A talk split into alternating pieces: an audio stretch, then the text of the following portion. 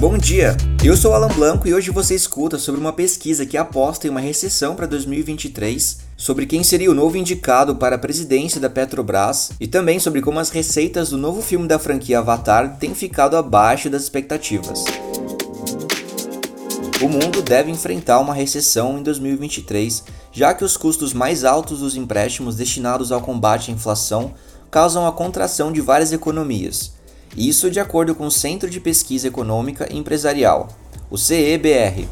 A economia global ultrapassou 100 trilhões de dólares pela primeira vez em 2022, mas irá estagnar em 2023 à medida que os formuladores de políticas continuarem sua luta contra a alta dos preços. Isso disse a consultoria britânica em sua tabela anual da Liga Econômica Mundial. Aspas, é provável que a economia mundial enfrente uma recessão no próximo ano como resultado dos aumentos nas taxas de juros em resposta à inflação mais alta. Fecha aspas. Quem disse isso foi Kay Daniel Nelfield, diretor e chefe de previsões do CEBR. Lula indicará o senador do PT, Jean Paul Prats, como presidente da Petrobras. Disse o valor, que cita pessoas não identificadas da cúpula do partido.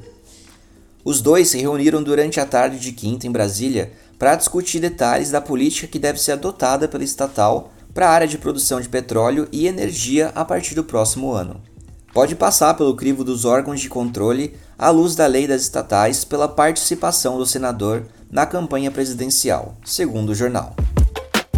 A superprodução da Disney, Avatar: O Caminho da Água, lutou contra as tempestades de inverno nos Estados Unidos e no Canadá para arrecadar cerca de 56 milhões de dólares em vendas de ingresso neste fim de semana.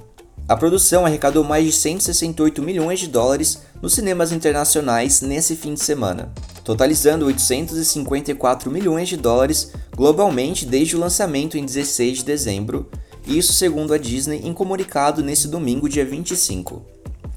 Embora as receitas de bilheteria doméstica do filme tenham ficado abaixo de algumas estimativas em seu fim de semana de estreia, o filme gerou 50 milhões de dólares por dia em vendas de ingresso em todo o mundo depois disso, com muitas crianças fora da escola e adultos tirando folga.